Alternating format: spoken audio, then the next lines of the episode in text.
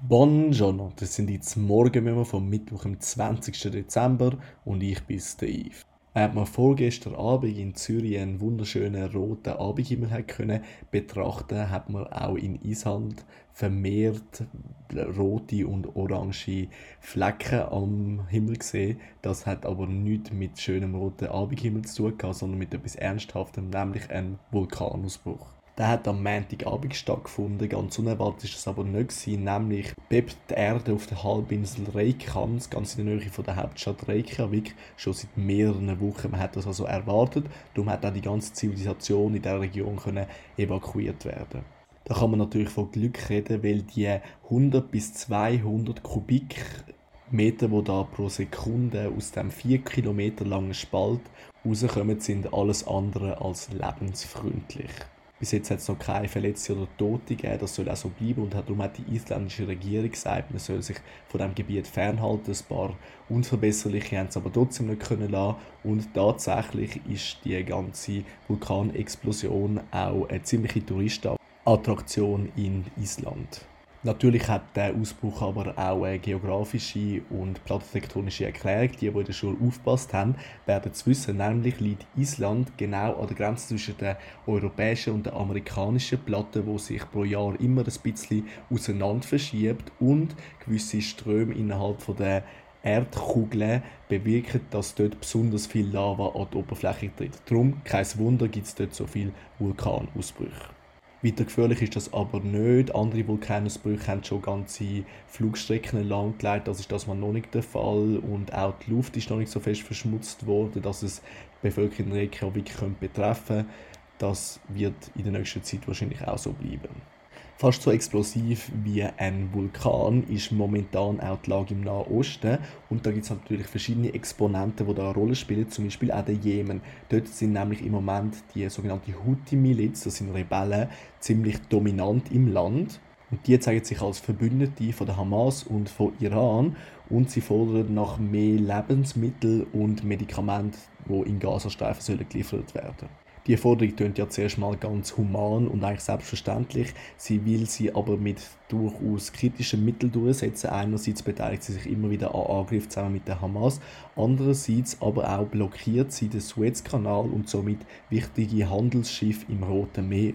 Jetzt haben die USA und andere westliche Nationen entschieden, dass sich zusammentun in so eine Art Marinegesellschaft, wo die Handelsschiffe durch äh, militärischen Schutz durch den Suezkanal durchbringen sollen, ohne dass irgendjemand zu Schaden kommt.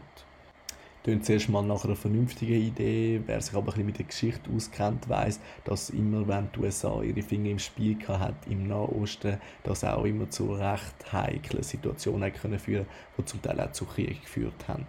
Darum muss man das natürlich durchaus kritisch sehen. Im Moment deutet aber nicht auf eine Eskalation an. Niemand außer Hamas und vielleicht noch Iran ist daran interessiert, dass der Krieg weiter eskaliert. Und die USA hat auch ganz klar angedeutet, dass sie nur die Schiffe schützen wollen und keine Stationen oder Sachen im Jemen angreifen wollen. Das würde dann natürlich zu einer Eskalation vom Konflikt zwischen der Hamas und Israel führen. Beteiligt an dieser Gruppe sind hauptsächlich westliche Staaten. China hat aber auch Interesse daran, weil das auch für sie und ihre Handelsschiffe durchaus wichtige Route ist. Die bleiben aber stur und darum überrascht es auch nicht, dass in Kooperation mit den USA vor allem Staaten aus dem Westen beteiligt sind. Jetzt verlassen wir die große weite Welt und gehen zurück in unser kleines, beschauliches Zürich. Und da hat die Sportwelt gestern eine traurige Nachricht erreicht. Nämlich ist die Stimme, wo jedem Zürcher Hockey-Fan oder vielleicht sogar jedem Schweizer Hockey-Fan sicher bekannt ist, für immer verstummt. Sport blieb der Angstgegner vom ZSC. Schlussresultat ZSC 2, Fribourg Terrain 4. Für die, die die Stimme jetzt nicht kennen, das ist der Walter Scheibli. Er ist mit 91 gestern leider verstorben und ist Jahre, wenn nicht Jahrzehnte lang für Radio 24 der Live-Moderator vom ZSC aus dem alten und neuen Hallstadion gewesen. Und mit seinem gelben Pulli und seiner wiedererkennbaren Stimme, mit seinem etwas lispelnden S, seit 1982 die Stimme schlechthin vom Zürcher Schlittschuh Club gewesen. Sowohl bei den Schiedsrichtern, den Spielern und auch den Fans von anderen Mannschaften ist er stets populär und wirklich legendär gewesen. Und ich glaube, Das sagt schon alles über ihn und sein Leben. Und noch eine weitere kurze Meldung zum Sport. In dieser Woche am Montag und Dienstag haben die Europa- und Champions League Auslosungen von der Achtels- bzw. 16. Final stattgefunden. Die Berner Young Boys treffen da auf Sporting Lissabon in der Europa League und Servet Genf trifft, und jetzt wird gerade nochmal er im Geografieunterricht aufgepasst hat, auf Ludogorets Rasgrad. Das liegt nämlich in Bulgarien. Jetzt sind wir schon fast wieder am Ende vom Memo und natürlich entlade ich euch nicht ohne Aufsteller im Tag. Das Mal hat der Aufsteller aber auch eine Schattenseite. Gestern ist nämlich entschieden worden, dass der Polizeieinsatz vom 1. Mai 2011 in Zürich, wo diverse Leute verletzt, verhaftet und Repressionen müssen erleiden, gemäß dem obersten Gerichtshof offiziell gegen Menschenrechte verstoßen hat tönt zuerst mal tragisch und zeigt auch einiges über unsere Stadtpolizei.